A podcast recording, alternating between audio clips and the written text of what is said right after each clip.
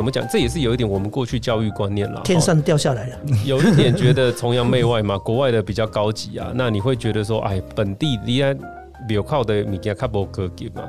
好，你不会去正眼看他，所以我们自己是回到地方蹲之后才发现，哎，不对，我们怎么会连啊自己的文化都那么陌生？好，所以。其实花蛮大力气在做，比如说我们带我们的年轻演员去田野调查、学台语啊，然后理解这些民俗传统哦。那其实这就是一个把自己的文化试着学回来的过程。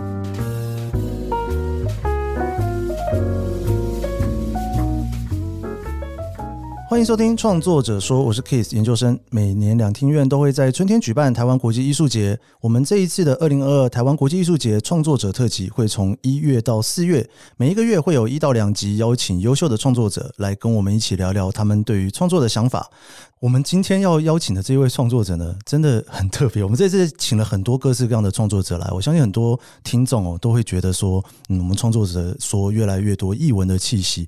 那我们这一次请到呢是布袋戏哦，应该很多人都看过布袋戏，但是你对于布袋戏的想象后面到底是怎么创作出来的呢？可能很多人都不太清楚哦。我们今天邀请到的创作者呢，会是杨辉老师以及阮剧团的艺术总监汪兆谦一起来跟我们聊聊创作。我们前半段呢会。请杨辉老师呢来一起跟我们聊一聊他做这个布袋戏的一些故事。那后半段的节目呢，我们会请汪团长呃汪艺术总监哦一起加入我们，然后呢一起来聊聊我们这一次哦非常重要的一个作品《钓虾场场的十日谈》。我很想用台语念，但念不出来，待会让他们念。杨辉老师呢，他其实哦，就是布袋戏的世家。他从一九八零年起呢，就已经开始全世界到处去悠游，然后已经住在法国住了二十几年了。所以，如果你有去法国看过布袋戏的话，应该算是他草创起来的吧？哦，他在那边带起了一阵风潮。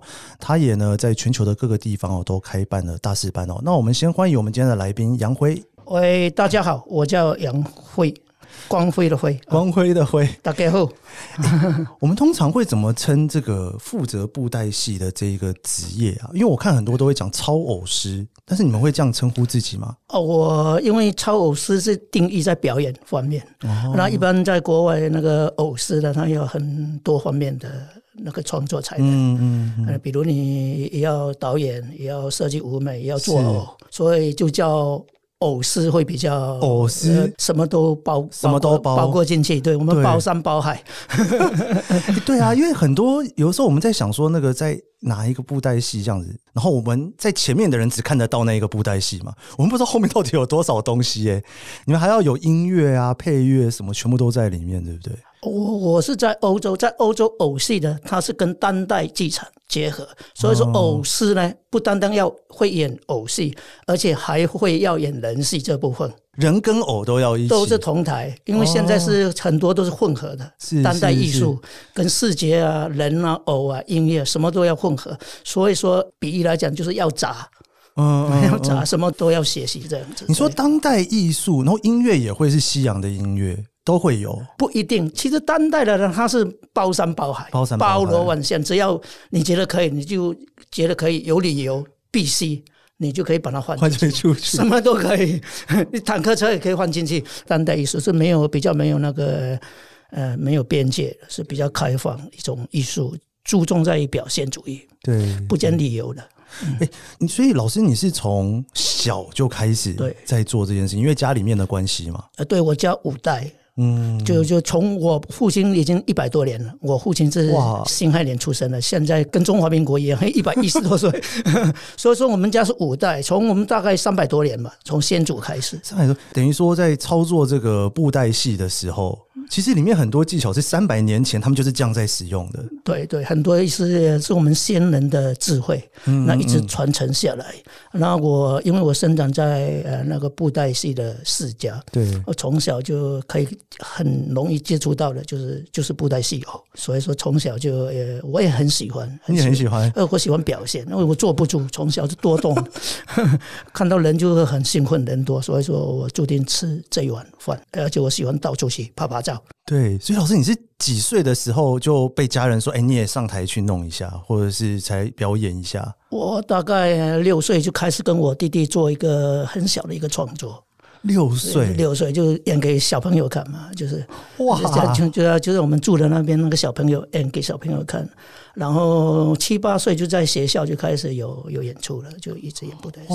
你说六岁那个剧就你自己创的？跟我弟弟对，跟我弟弟两个人就乱弄一个很小，但是觉得还挺不错。你还记得那个是在演什么吗？有有记得记得记得记得，以前有我我在中国大陆出生，有一个叫半夜鸡叫儿童故事，儿童故事，对对对，说半夜有鸡在叫啊，那个地主啊，把那个鸡半夜叫起来，不知道叫那个长工出来打工，这样这样子小小的创作，那挺不错的，学校还挺喜欢的，就这样。你等于说六岁七岁。因为家里面有在做，然后你可能也在家里面帮忙。因为我出生的时候，我父亲是很著名的一个偶师，嗯嗯，然后他已经过身了，所以我小时候是看哥哥在做。哦，对呀，那时候哥哥在做的刚好是因为在那时候在样板戏嘛。对对，对，那时候中国大陆样板戏，我就看他哥哥在做，然后也学他做。所以那时候我的政治是比较正确，对，那个就比较那那一类的的创作创作。是，对，我还蛮好奇，说你后来去了法国，对的时候，因为法国它算是我们的理解，它可能是一个西方艺术的文化嘛。然后如果你问我说法国可能表演什么东西，有可能脑中会浮现很多那种西洋的音乐，或者是西洋的舞蹈方式。所以你过去的时候。你会不会觉得带着一个比较东方的这种艺术去那边，然后有点格格不入的感觉啊？其实是呃一步一步来。我到法国之前，我已经在南美洲有住过哦。然后我到西班牙去参加很多偶戏的创作演出。是。然后因为西班牙隔壁就是法国，我就开始接触到法国的那个团体，然后法国的团体就把我邀请过去，是很专业的团体，是国家的青年艺术剧院。把我邀请过去，对，因为之前也跟法国那个很著名的那个偶戏集团的 Philippe Jonty 在中国大陆的时候，嗯，我们也有有有交流，是对，就对他是比较有有了解的，就一步一步来。但是过去了之后还是震惊，对他们那艺术的的专业程度，整个基础、整个观众、整个我国家的文化气氛氛围。我是感到震惊的，是是，真的是，我就哇，这边如果能来这边搞创作，真是太爽了。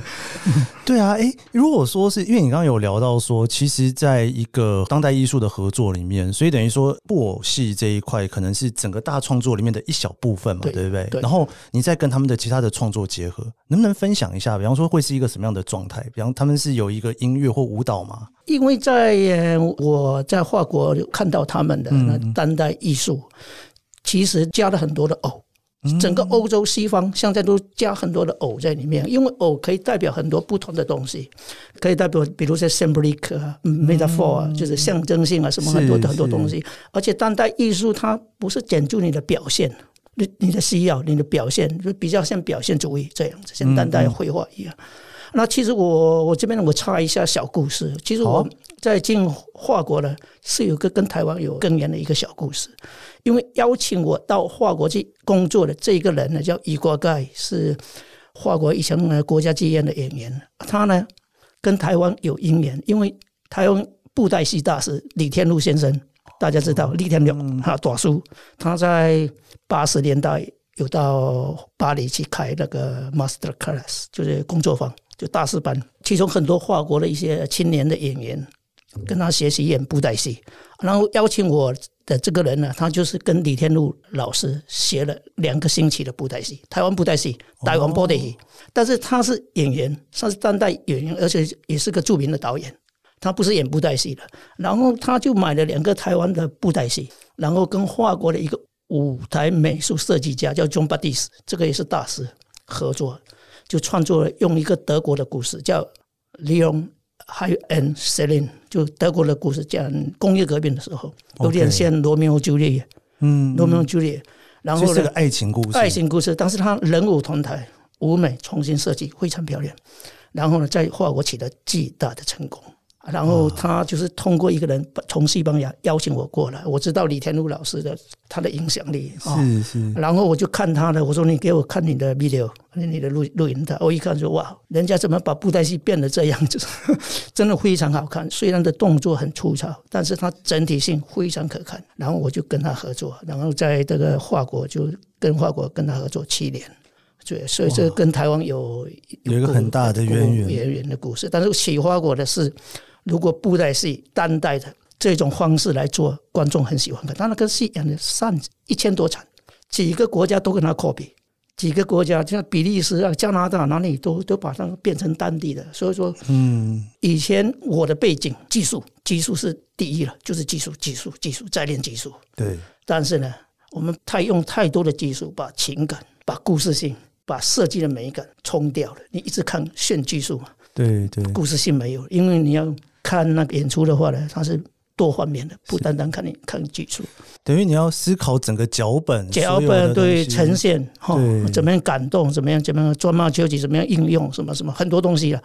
所以说，我就看到的话，我说我很荣幸去跟他，那种感觉应该蛮感动的哦，因为有点是那种看着别人的做法跟原本做法不太一样，然后你等于本来想说，哎，我的创作可能就在。布袋戏这一块，但是忽然间你就可以创作很大的一个格局出来。对，因为我记得二零零一年那个时候，应该是有一部布袋戏的电影，那个时候出来，是不是在那个时候啊？纪录片吗？不是纪录片，那是有一部电影《圣石传说》。哦，霹雳的我比较不了解，我我比较专注是比较艺术性、艺术性方面的东西，商业性的方面不是我人生的，不是我的方向，我也不不不内行。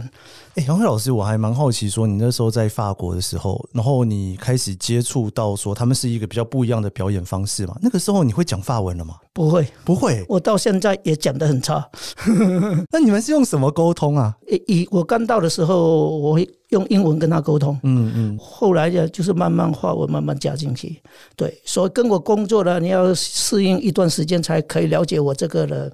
我的语言 要慢慢来，但是我们合作的很愉快。我们我跟他合作，大概创作了五六个戏，每一个戏都非常会，就是一直巡演，一直巡演不断。对，我跟他那一段时间，对我来讲，呃，我自己的比喻了。我在我的整个艺术的生涯，我在中国大陆的时候呢，等于是我读那个小学。嗯，就因为我是读那个艺校那个布袋戏的，所以读小学。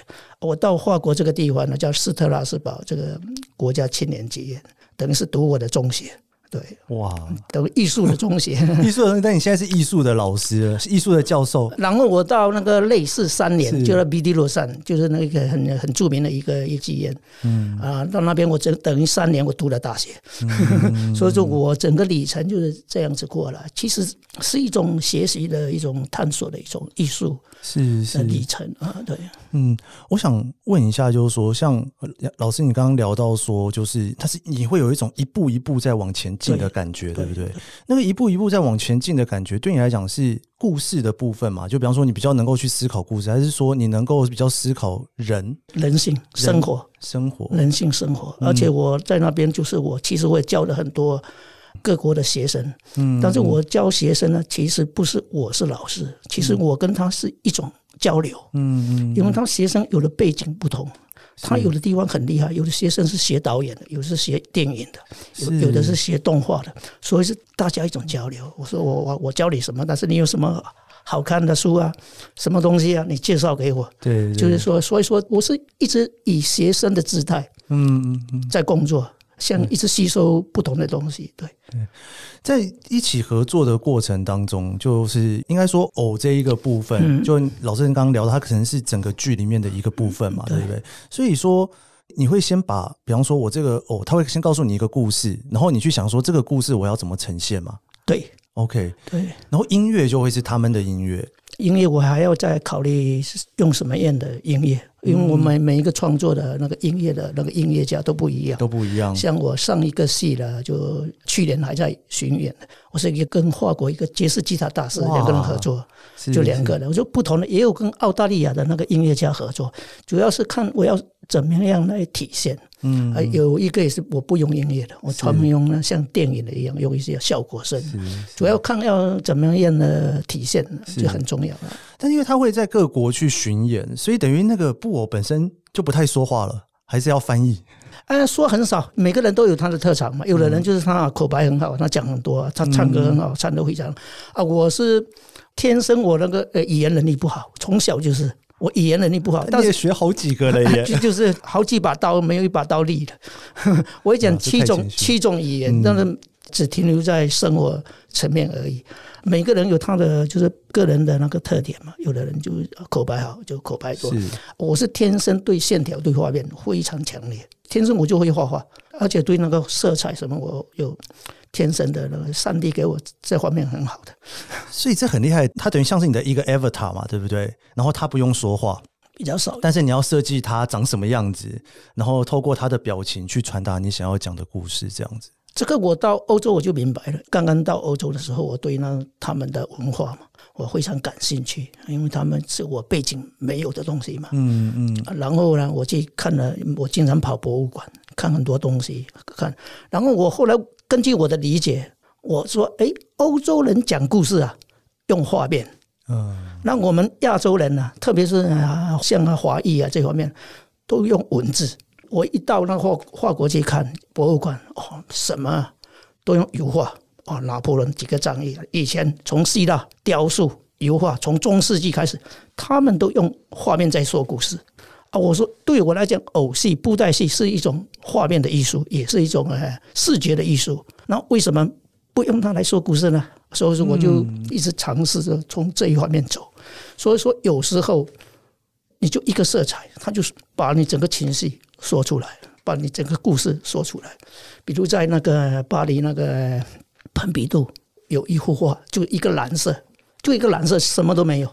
我就去去看那个画画，我去看了很久，因为我们在那边的那种，就是我们这种呃独立艺术家到博物馆是不用免费的，我就。到巴黎演出，我就每天都去看。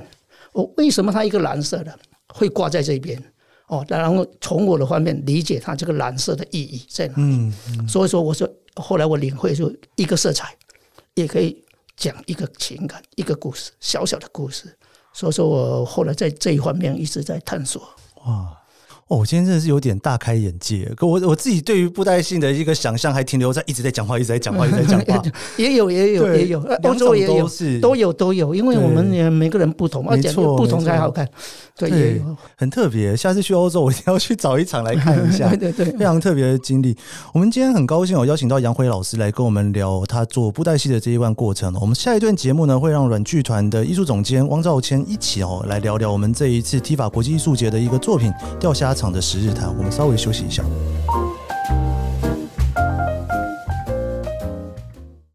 今年是国家两厅院成立的第三十五周年，在这个重要的二零二二年，TIFA 台湾国际艺术节也来到了第十四个年头。今年除了大家熟悉的国内外精彩表演外，还有许多你从来没想过的特别企划。剧场的独特性与网络线上交错，各种不同形态的演出，重新界定了什么是表演艺术。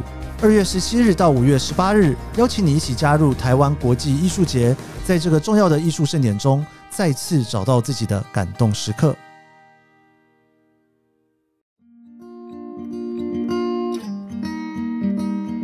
嘿，大家好，我是杨辉，是布袋戏演师。大家好，我是软剧团汪兆谦，欢迎你收听创作者说。我觉得创作是跟生活建立连结的一种方式。我觉得创作是画老虎，为何呢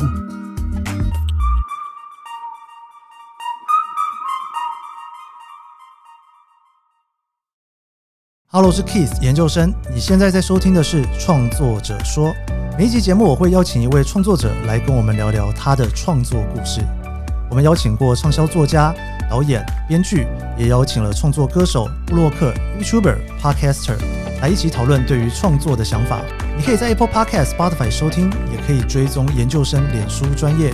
我会分享每一集节目录音后的心得，你也可以留言告诉我你的想法。创作者说，每周四上线，欢迎你跟我一起探索这些故事背后的创作故事。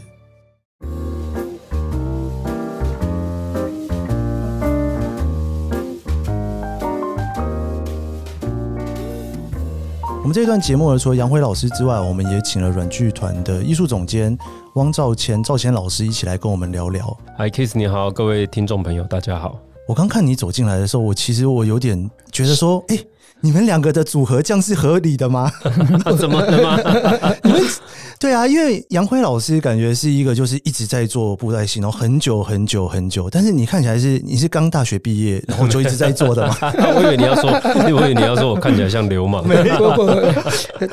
对啊，你们这应该算是一个跨世代的一个合作，对不对？算跨啦，因为我们这一次怎么讲？我跟老师在排戏的时候，我们常说我们就是超级混搭，超级混搭，因为因为因为传统跟现代嘛。对，那我们这次做的这个戏是西方五六百年前的经典呐、啊，可是我们把它放在疫情时代的台湾这样。对对对，哎、欸，能不能跟我们聊一下钓虾场的十日谈？因为这应该是从十日谈来的，对不对？对对啊，概念是这样。我跟演辉老师认识是几年前，我我其实知道老师很早，因为之前老师来台湾公演的时候，那时候也是两厅院的制作嘛，我们就看了，很喜欢。好，那。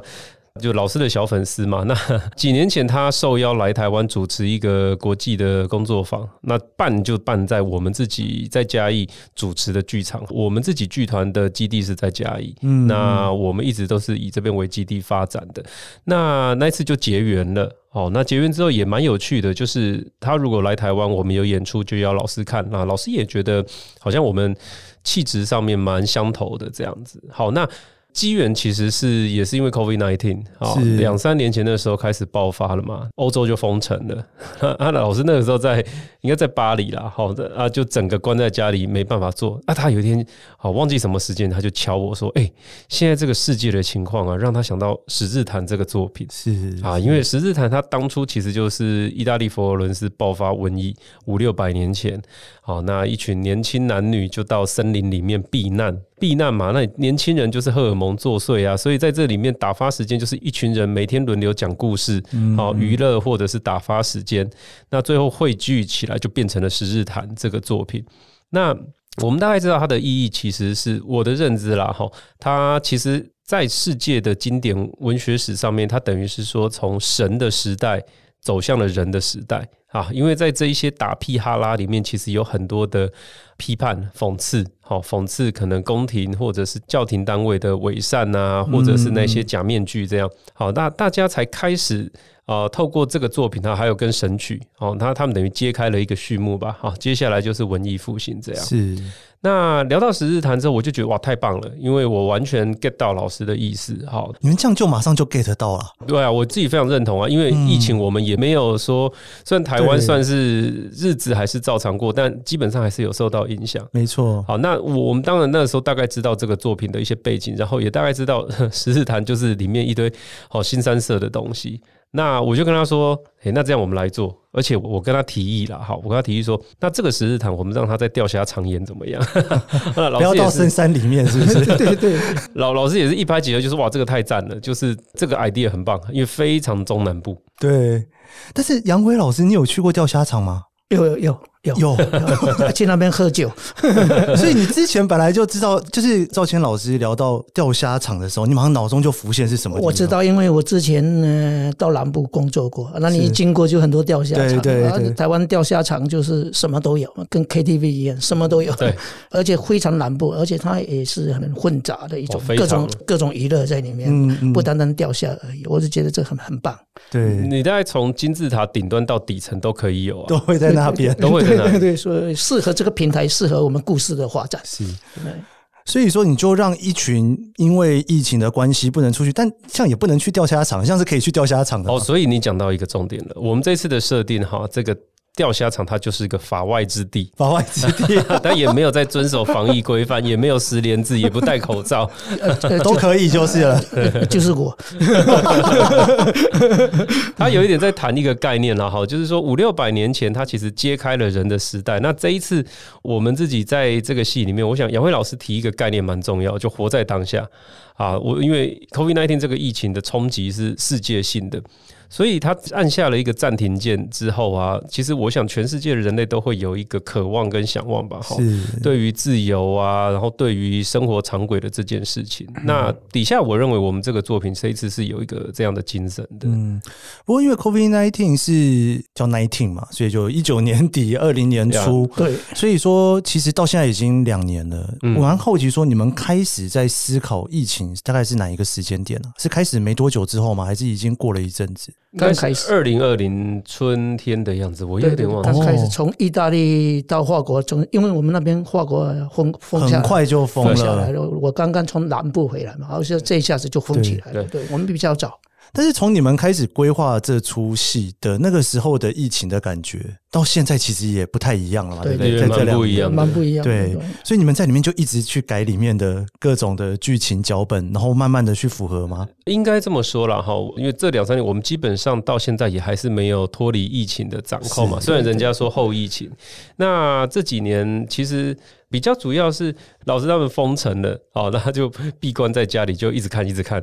我们其实从十日谈里面哈，它其实是一百个故事，好，十个人一天讲一篇，那所以十天就有一百篇。故事。是从这一百篇里面挑出十个我们认为有意思的，哦，那开始从这里面去发展。那老师也有提到嘛，我们这个作品其实它是一个人跟偶的结合。那我们是五个现代剧场的演员，那五个传统的演员去研究跟去想象人跟偶的体现是什么。嗯嗯。那所以，我我想我们比较大的力气是放在这个事情上面。你说五人五偶，哎，五个偶师，五个偶师，然后有五个真人，就人偶一起，都都有，对对对，总共十个演员了，然后五男五女。哎、欸，没有，男男生好像多一点，男生多一点，六男四女的样子。对，对，然后一起在一个钓虾场里面，哎，然后人跟偶要互相聊天，要互相扮演。有些时候偶是人的内在的欲望，或者说偶是人的投射。或者说人被偶控制，大概我们就在找过，哎，人跟偶可以有什么关系？关系，人偶关系，人偶关系，对对对。哎，在里面人跟偶的设定有什么不一样？因为偶也本来也算是一个人，只是他是偶在里面而已。呀呀呀呀呀！嗯，那只是说在舞台上啊，嗯、偶这个元素吧，哈，我就觉得非常有意思啊。因为我们今天看布袋戏，单看偶好看，可是当间人跟偶的时候，你其实作为一个观众哈，他就会有很多的每个人看到都不一样。嗯，你会觉得说偶是他内心的投射，嗯啊，那你也可以说人是偶的投射，在这里面，我觉得那个反反复复的东西就非常有趣。那这个东西，杨辉老师过去在欧洲也好啊，过去他的偶戏的这个职业也好，我我觉得就有很多这一块的一些经验，所以我我们觉得在排练场发展的时候就非常过瘾。嗯嗯嗯，杨辉老师那个时候，你跟赵钱老师两个人开始发想这个 idea 的时候，你第一个想到说要把这十个故事挑出来嘛，然后结合进来的时候，但是因为那文化不太一样嘛，对，所以你那时候有想说，诶，在台湾的这一个文化去诠释一个。算是经典之作的时候，什么样的元素是一定要重现出来的？呃，我个人看到这个书，这个本来这个故事是这个作品呢，嗯、我觉得非常适合台湾南部的布袋戏。嗯，嗯，因为它里面很多情色的东西啊，嗯、台湾布袋戏就叫什么脸小尾，嗯，就讲那种 是 什么话，就是脸小尾，很很多这种东西，而且它是没有边界，金光戏啊，把什么东西都可以包纳进来。啊，十日谈本本身就是像百科全书一样，把很多东西啊，西方的故事啊，亚洲的故事包纳进去。而且我看到阮剧场的那他们的演出，我很喜欢，因为他们是用台湾本土嗯的文化在创作，所以说南部是布袋戏最多的台湾。对，而且台湾的布袋戏影响力很大很大，所以说我说我就觉得这个呢，十日谈跟布袋戏跟阮剧场结合，是我一个将会非常赞的一个创作。你刚刚说到那个很多情色的故事在里面，我们这出戏有规定十八岁以下不能进入吗？哎、欸，我们有类似保护级吧，十几岁可以可以提早提可以提早认识，对 学校教育，对，要不然不会迷路，这样子不会迷路，蛮有趣的。所以他等于说这个剧场本身这个节目有一点点是小朋友不能看，儿童不宜的，不能老少咸宜。应该这么说，我我听杨慧老师分享一个故事，我觉得很棒，就是他阿公啊，以前是在茶馆演布袋戏，嗯、那布袋戏里面有茶馆啊，对对，那茶馆里面有一块叫 A 片布袋戏。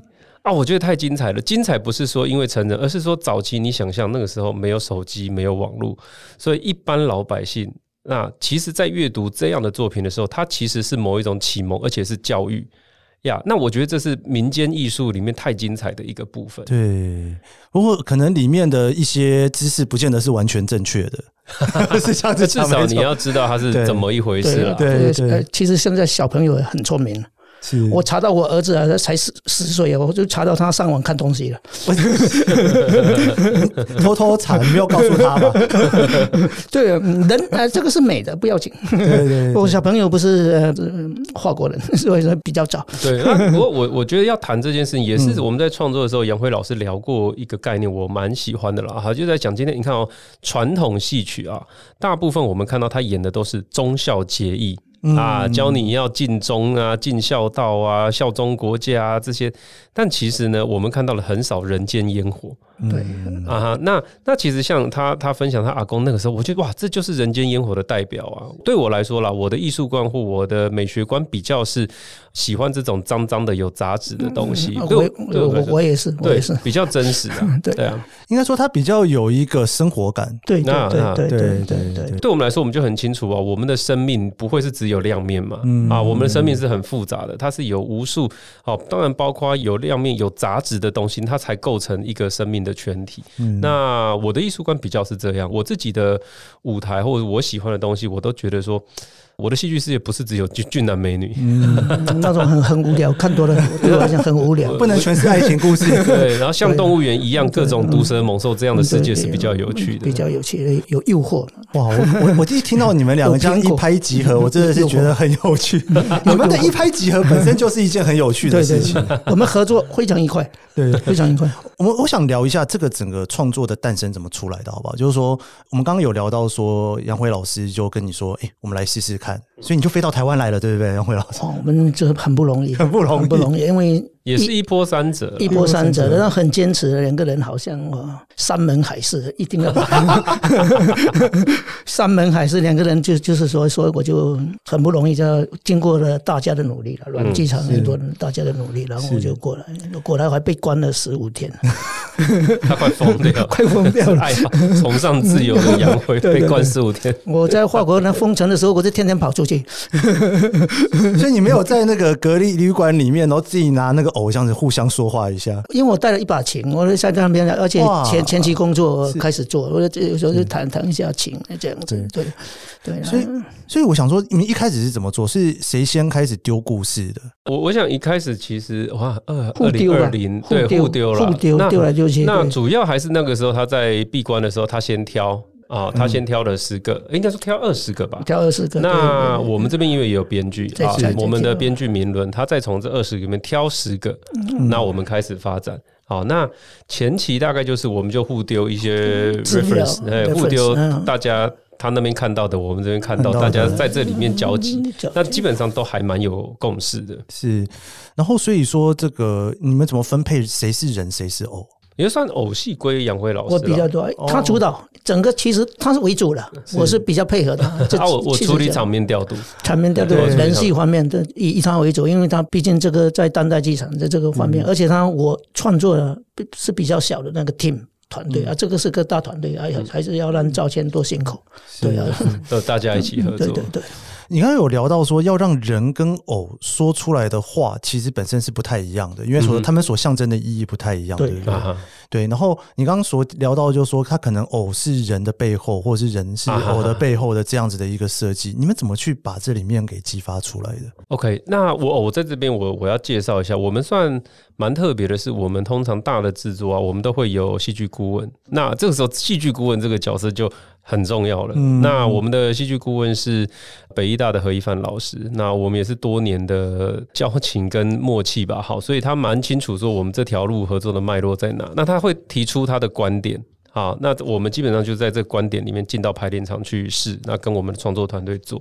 好，比方说，我举一个例好了，比如说我们确定说人跟偶之间有象征的关系的时候，有一个场面，好，我们比如说这次戏里面，我有一段戏在谈，好，苏丹有一个公主，好，那她因为政治外交关系被嫁到海外。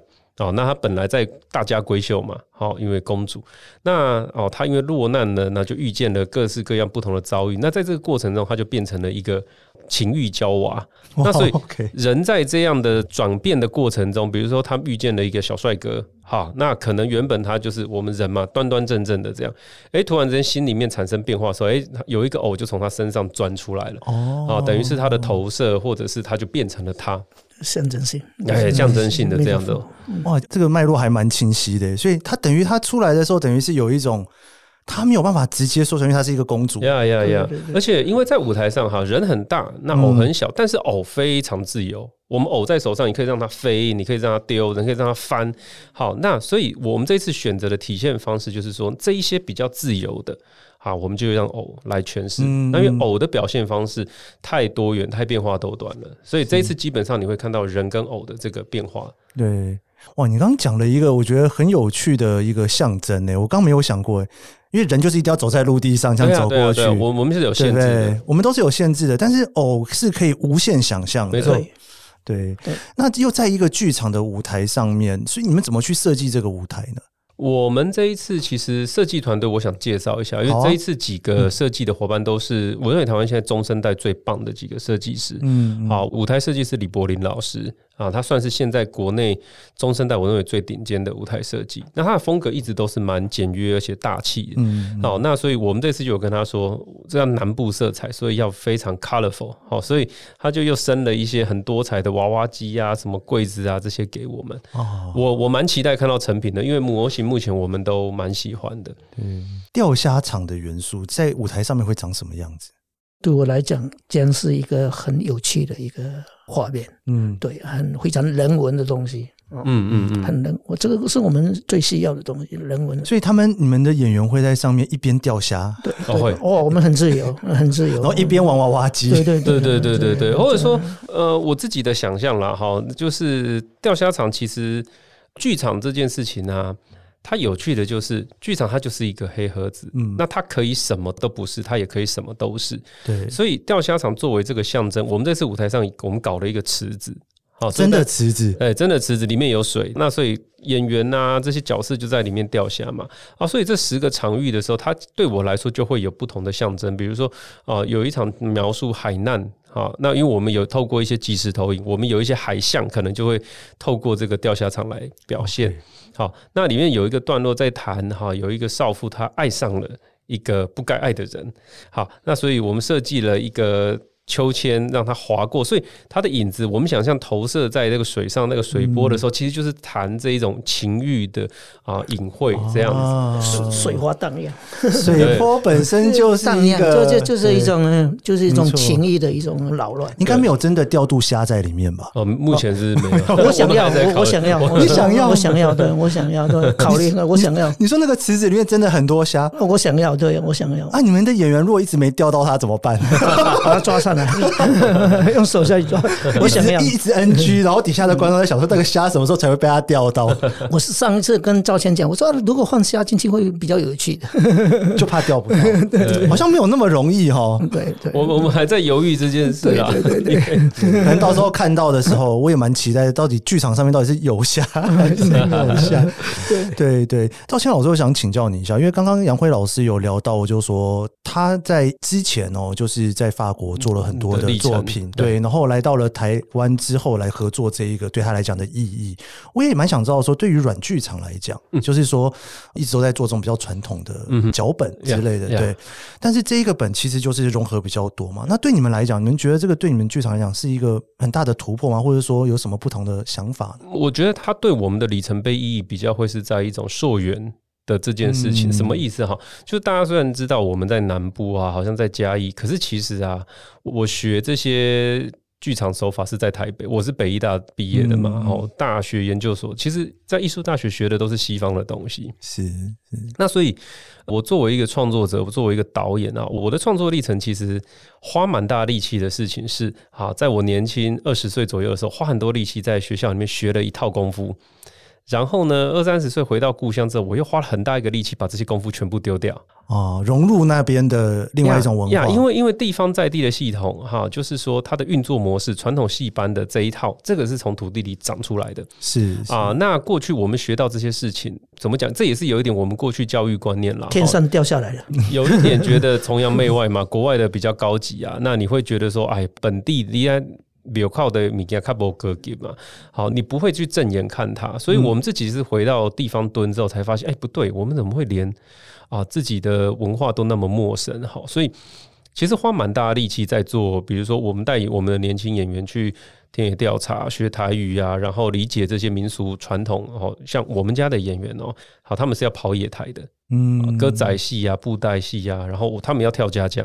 好，他们要打北管这些，那其实这就是一个把自己的文化试着学回来的过程。那今年算我们那个剧团第十九年了。好，那我们去年十八岁的时候，给自己一个生日礼物，就是我们在国家剧院做了一个五个小时的戏。哦，那那是一个很大的挑战。然后对于我们第一次登上大舞台来说，那这个 milestone 之后的下一步，我个人认为它应该是要象征性，是我们要更强力的跟传统来合作。是是，对，所以这一次就是我们的演员跟布袋戏的演员一起。做了这个钓虾场的十日谈，其实我觉得这一次我们整个 TIFA 的国际艺术节很多都是这种结合，哎，就是一个我们所想象中的一个传统的艺术，嗯，然后再跟一个比较 fusion 一个国际性的艺术，两个这样子试试看，哎，对，疫情之间这种试试看的那种意味性又特别强烈哦。是啊，是啊，而且可能。某种程度上，大家说疫情在阻隔了大家见面哈，透过线上，但是可能无形中也加速了一些事情吧。是是，尤其网络这么发达，然后你不能见身边的人之后，反而更多时间见，反正网络上 对啊，距离都没有关系，对不对？其实像现在我们常常说跨国会议啊、跨国视讯啊，就变得很方便，也很习惯啦。对对，赵倩老师，那我们今天聊了这么多这一个钓虾场的十日谈，能不能跟我们分享一下？就我们大家要去哪里看这一部戏呢？好，那我们这一次呢，软剧团的全新公演，我们跟杨辉老师合作的钓虾场的十日谈啊，我们即将在四月十五、十六、十七啊，连续三天呢，在台北的台湾戏曲中心的大表演厅做正式的公演。那 OpenTix 可以买得到我们的票。OK，我觉得大家要赶快去抢票了，这么特别的一个。跨世代，还跨了各个地域，超级 混，什么都跨，对，颠覆你想象这个传统跟所谓的跨国艺术的结合的一个表演。节目最后，我想说，请两位老师跟我们聊聊，说你希望观众走进看你们这一出戏，从这里面他们可以感受到什么，学到什么，是你们最想表达的。我们先，王辉老师能跟我们聊一聊啊？我希望那个观众来了，看到我们这个戏了，他会出来的时候说：“我会。”告别体验，活在当下。嗯。真的，哦，对这个十日谈，就真的就是要活在当下的一种。就是。我大概就是人间烟火啦，也是借杨辉老师的。好，我们的剧场不是忠孝节，我们不是高大上的，我们是讲人性的东西。对对对，谢谢谢谢谢谢两位老师今天来跟我们分享这么有趣的创作过程。谢谢谢谢谢谢谢谢谢谢黄文。以上就是这一集的创作者说，你可以在 Apple Podcast、Spotify 收听。如果喜欢这期节目，别忘了帮我在 Apple Podcast 留下五星好评，还有别忘了追踪研究生脸书专业，我会在上面分享更多关于这集节目的心得。我们下期节目见喽，拜拜。